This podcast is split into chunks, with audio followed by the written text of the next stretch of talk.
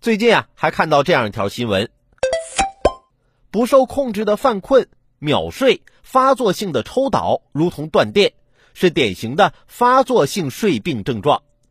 专家介绍，发作性睡病是一种慢性睡眠障碍，在国际上属于罕见病，在我国的发病率约为两千分之一，其实并不罕见。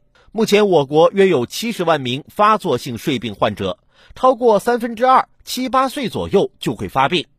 研究发现，遗传、病毒感染诱发免疫反应等可致并发。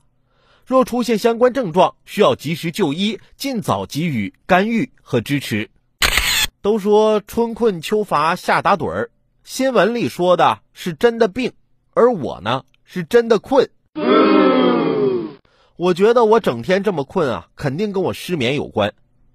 昨天晚上，我跟我媳妇躺在床上，双双失眠。于是啊，我就自己一个人默默的数羊。我媳妇发现之后啊，也加入了进来。我数一只羊，她数一只羊，就这么一只羊、两只羊、三只羊、四只羊，数到二百零八只羊。我迷迷糊糊的，嘴里含混不清，即将进入梦乡。我媳妇儿一巴掌扇在我脸上，我数完了，轮到你了。